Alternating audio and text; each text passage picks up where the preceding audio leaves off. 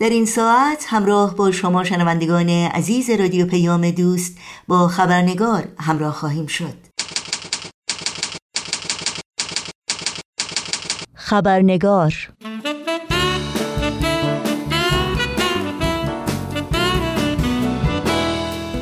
و ما خبرنگار امروز ادامه گفتگوی ماست با دکتر فرح دوستدار پیرامون موضوع برابری و صلح جهانی. موضوعی که حضرت عبدالبها در آثار خودشون بسیار بر اون تاکید کردند و نه تنها همواره مشوق و الهام بخش زنان در مسیر ایجاد صلح بودند بلکه مشارکت اونها در تحقق صلح جهانی رو اجتناب ناپذیر و دست یافتن به این آرمان دیرینه بشر رو منوط به تحقق اصل برابری حقوق زنان و مردان دانستند. تجلی این آموزه حضرت عبدالبها را می‌توان در بخشی از بیانیه وعده صلح جهانی دید که بیت اعظم عالی ترین مرجع اداری جامعه جهانی بهایی نزدیک به چهل سال پیش خطاب به اهل عالم منتشر کردند. آزادی زنان و حصول تصاوی کامل میان زن و مرد هرچند اهمیت آن کمتر از آن شده یکی از مهمترین لوازم استقرار صلح است انکار این تصاوی ظلم و ستم به نیمی از جمعیت جهان است و گرایش ها و عادات زیان بخشی را در مردان به وجود می آورد که از محیط خانواده به محل کار و به حیات سیاسی و مالا به روابط بین المللی منتقل می گردد. هیچ دلیل اخلاقی، عملی و یا بیولوژیکی وجود ندارد که بتوان بر اساس آن این عدم تصاوی را توجیه نمود.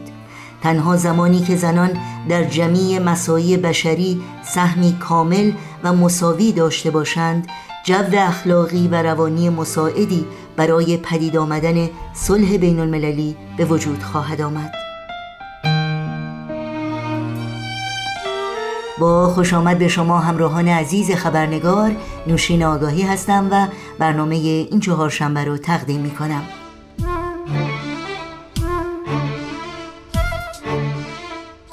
همونطور که حتما آشنایی دارید خانم دکتر فرح دوستدار محقق نویسنده و کارشناس علوم سیاسی هستند و در این برنامه گفتگو در مورد نقش زنان در ایجاد صلح رو با خبرنگار ادامه میدند اما قبل از اون یادآوری کنم که متن کامل بیانیه وعده صلح جهانی رو می‌تونید در سایت bahai.org مطالعه کنید.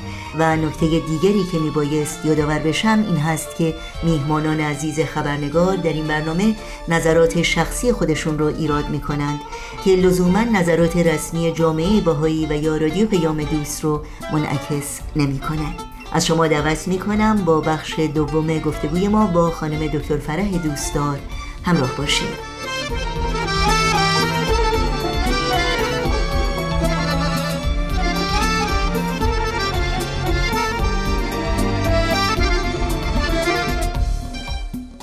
در مورد صفات زنانه که شما اشاره کردین در مقایسه با صفاتی که ما در مردان بیشتر می‌بینیم چطور این صفات می‌تونن تأثیر گذار باشن در تحول مفهوم قدرت؟ قدم اول برداشتی است که ما از قدرت داریم. در نظام بهایی به طور مثال مسئله قدرت رو جایگزین می‌کنن با خدمت.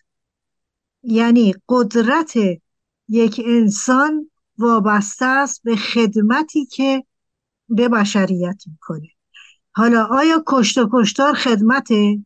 و یا اینکه خدمت این هست که ما سعی در رفاه و بهبود اوضاع زندگی انسان ها بکنیم. و صفات زنانه از این نظر به ما کمک می‌کنه چون در واقع وجود زن از ابتدا وقتی ما مادری رو در نظر بگیریم بر مبنای فداکاری و خدمت به برای بقای نسل و نسل آینده پای ریزی شده.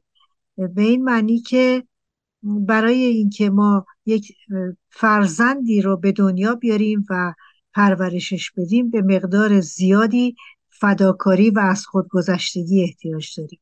و اینکه ما اون انسان نوزاد رو که ناتوان هست درکش کنیم نیازهاش رو درک کنیم و بهش کمک بدیم تا اینکه یواش یواش رشد کنه و به مرحله بلوغ و استقلال برسه در واقع. در نتیجه این مسئله جایگزینی قدرت با خدمت این خودش اول باید در تفکر ما شکل بگیره در آگاهی ما شکل بگیره.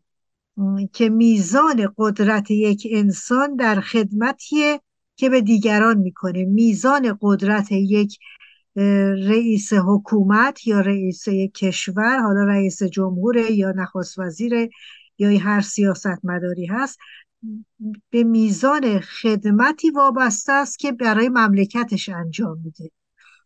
نه به میزان اون جاه طلبی ها و قدرت طلبی هاش که معمولا یکی از عوامل ایجاد جنگ و بدبختی در دنیا بوده. و یکی دیگه مسئله همکاری هست. ببینین مادر وقتی که فرض کنین در کارهای روزانش وقتی غذا میپزه این غذا رو برای همه بچه هاش میپزه. یعنی به فکر تمام خانواده هست. فقط به فکر خودش نیست.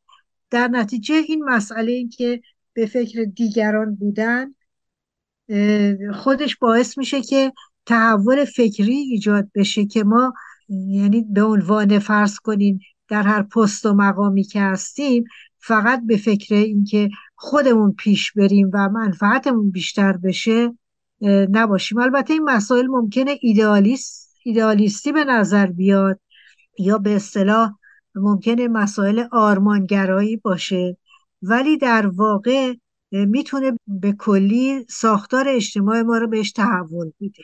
و مسئله همکاری و کار کردن در گروه. و این مسئله رو اگر خانم ها منتقلش کنن همونطور که فامیل به هم هم بسته هستن برای همدیگه فداکاری می‌کنن و در مسائل خانواده با هم همکاری می‌کنن. اگر این احساس منتقل بشه از خانواده به جامعه به سطح کشوری و به سطح جهانی ما می‌تونیم واقعا دنیا رو تحول بش بدیم. از این نظر خانم ها می‌تونن نقش مهمی ایفا کنن ولی نه فقط به وسیله گفتن و یا به وسیله فقط مادر بودن بلکه به این وسیله که ما این طرز تفکر رو اولا بهش رسمیت ببخشیم و بعد در ساختار اجتماع اون رو مؤثر قرار بدیم که ما بتونیم نظام فعلی رو بهش تحول بدیم و به یک نظام صلح آمیزی نزدیک بکنیم. و در واقع این همون هدفیه که جامعه باهایی داره و تمام آثار باهایی بر مبنای ایجاد یک تمدن صلح پرور هست. و البته درسته که در موقعیت کنونی جهان ممکنه که آرمانگرا به نظر بیاد ولی بدبختی ها و گرفتاری هایی که جنگ و خونریزی ها تولید می‌کنه امیدواریم که بشر رو به فکر بندازه و در عین حال نیروهایی که صلح طلب هستن تعدادشون بیشتر بشه در جهان تا اینکه ما بتونیم روزی این تحول رو به وجود بیاریم. خیلی وقتا می‌بینیم که زنانی که در قدرت هستند اون خسائل مردانه رو شاید بیشتر از خودشون بروز میدن. و همطور که اشاره کردین قبلا خیلی مردها ممکنه اون خصایل مثل احساس مسئولیت یا حس مراقبت و محافظت از انسانهای دیگه یا ریسک نکردن. بنابراین به نظر میاد که شکلگیری این خصایل در حقیقت با تعلیم و تربیت شروع میشه. آیا این درک درستی هست از مطلبی که شما فرمودین؟ مسلما درک درستی هست چون تربیت مهمترین عامل تحول هست. ولی شرط لازم هست ولی شرط کافی نیست. چون اشکال ما الان ساختارهای سیاسی و اجتماعی دنیای کنونی است که بر اون طرز تفکر و نظریه مردانه بنا شده. و باید اون باید تحول پیدا کنه. و علت این که خانمایی که شما عنوان کردین در اول سوالتون که بسیاری از خانم ها رفتار مردانه از خودشون نشون میدن کاملا درسته. و این دلیلش اینه که ساختار اجتماع و سیاست چون مردانه هست خانم هایی که بخوان در این ساختار وارد بشن و به مقامی برسن و فعالیتی داشته باشن ناگزیر هستند که این قواعد بازی رو رعایت کنن و همون رفتار مردانه رو از خودشون نشون بدن. و حالا اگر ما بخوایم تحولی ایجاد کنیم و تغییری ایجاد کنیم در واقع باید ساختارها رو تغییر بدیم. یعنی این تفکر زنانه رو که ما میگیم خب از بچگی باید پرورش داد تربیتش کرد. ولی بر طبق اون بیایم یک نظام جدیدی رو پای ریزی کنیم. با این باور و با این اطمینان که باید ما این نظام جنگ طلب و خشونت ورز رو تحولش بدیم و تغییر بدیم به یک نظامی که بر مبنای قانون هست بر مبنای عدالت هست و بر مبنای حل مشکلات با روش های خشونت پرهیز است. در مورد عوامل دیگه ای که می‌تونه تاثیرات مثبت داشته باشه در راستای تحقق صلح از شما بپرسم نمونه هایی که واقعا سازنده و تاثیرگذار بودند برای ایجاد صلح. خب ببینین یک عامل مهم رنج و عذابی بوده که بشر در دوران جنگ ها تحمل کرده و بعد ناگزیر شده یک تغییراتی بده. مهمترین تحولش تاسیس سازمان ملل هست که بعد از جنگ جهانی دوم و بر اثر اون خرابی ها و ویرانی های جنگ و اون بمب اتم و مسائبی که واقعا تمام دنیا رو درگیر کرد موجب شد که کشورهایی که این جنگ رو در واقع برنده شده بودن یک اتحادی رو تشکیل بدن یعنی اون کشورهایی که متحد شدن و آلمان نازی رو در آن زمان در جنگ جهانی دوم شکست دادن. و بعد به وسیله تاسیس سازمان ملل با وجود کاستی هایی که داره ما بشر تونست یک پیشرفت مهمی رو بهش دستیابی پیدا کنه. و بگذاریم از اینکه سازمان ملل نمی‌تونه هنوز جنگ ها رو پیشگیری کنه. ولی در خیلی از زمینه های دیگه در به اصطلاح کمک به اینکه خرابی های جنگ رو بتونن زودتر برطرف کنن و یا کمک های انسان دوستانه بکنن. و در خیلی زمینه های دیگه در زمینه تصاوی حقوق زن و مرد سازمان ملل خیلی فعالیت کرده در گسترش دموکراسی فعالیت کرده ولی کافی نبوده. پس یکی از عوامل در واقع میشه بگیم که تحول در مسیر سازمان ملل هست به نحوی که این سازمان بیشتر دارای نیروی اجرایی بشه و بتونه از جنگ ها رو پیشگیری بکنه. یک عامل دیگه ایجاد سازمان های یا نهادهای غیر دولتی و غیر انتفاعی هست که الان چند دهه است که خیلی صحبتش رایج شده. خیلی از کشورها مسائل و مشکلات زیادی رو تونستن با این نهادها حل بکنن. و در این نهادها چون غیر انتفاعی هستن اکثرا و غیر دولتی هستن درگیر مسائل سیاسی نمیشن و هدفشون واقعا خدمت به جامعه هست. حالا یا اینکه نهادهایی هستن که برای ایجاد صلح تشکیل شدن که می‌دونیم که در خیلی کشورها وجود داره. برای تصاوی حقوق زن و مرد تشکیل میشن برای کمک به افراد بی بزاعت و یا انواع و اقسام فعالیت هایی که به وسیله این نهادهای غیر انتفاعی و غیر سیاسی و غیر دولتی در تشکیل شدند و خیلی تونستن فعالیت های مهمی رو در زمینه بهبود اوضاع جامعه انجام بدن. و شاید لازم باشه که نهادهایی برای واقعا از میان بردن جنگ و برقراری صلح بیشتر تشکیل بشه در دنیا و امیدواریم که این وقایع هولناکی که در اثر هر جنگی پیش میاد موجب بشه که خصوصا خانم ها می‌تونن در این زمینه خیلی فعالیت کنن و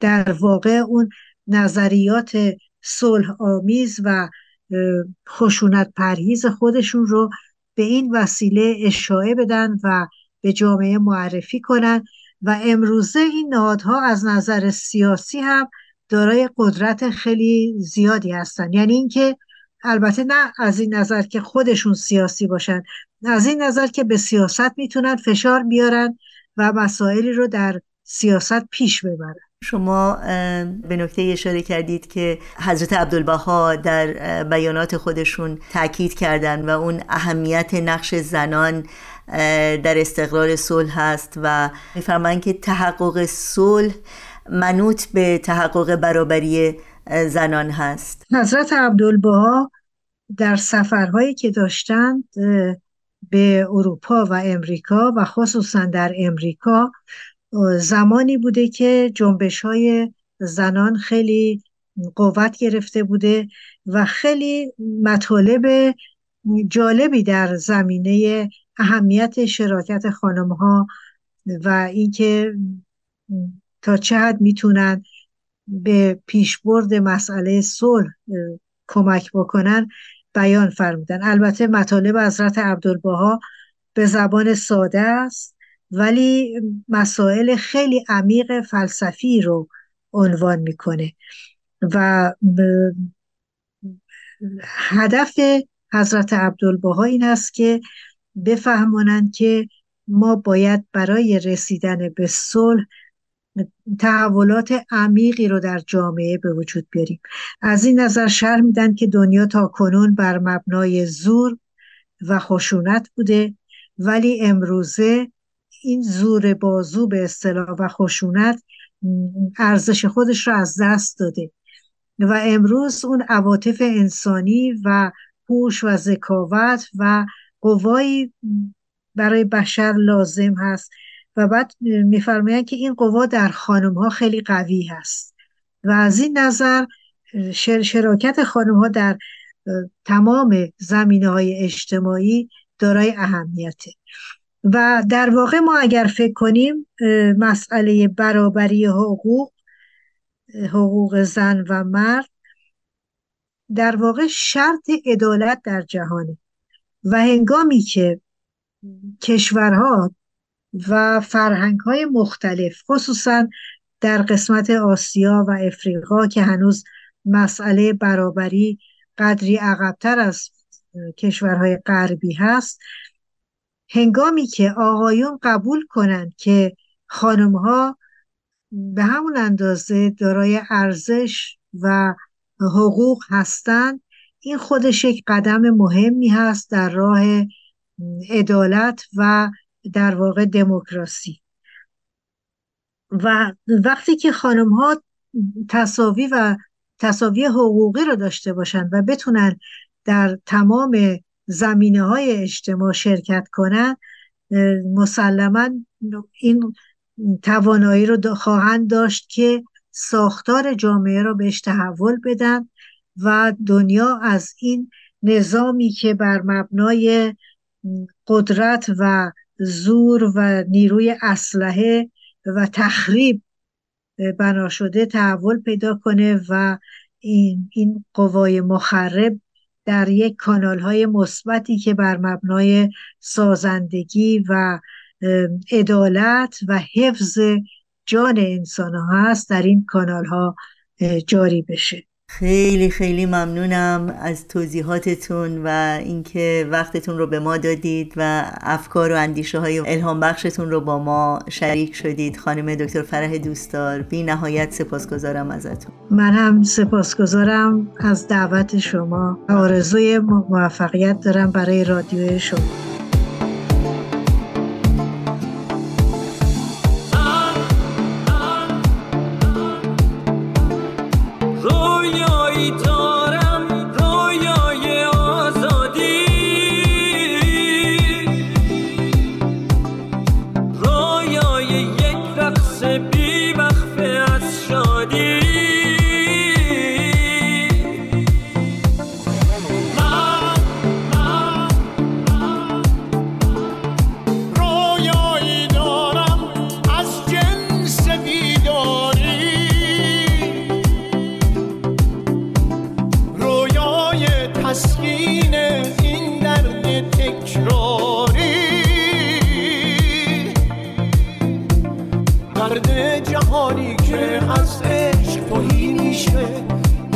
زندونا تعطیلن آدم ها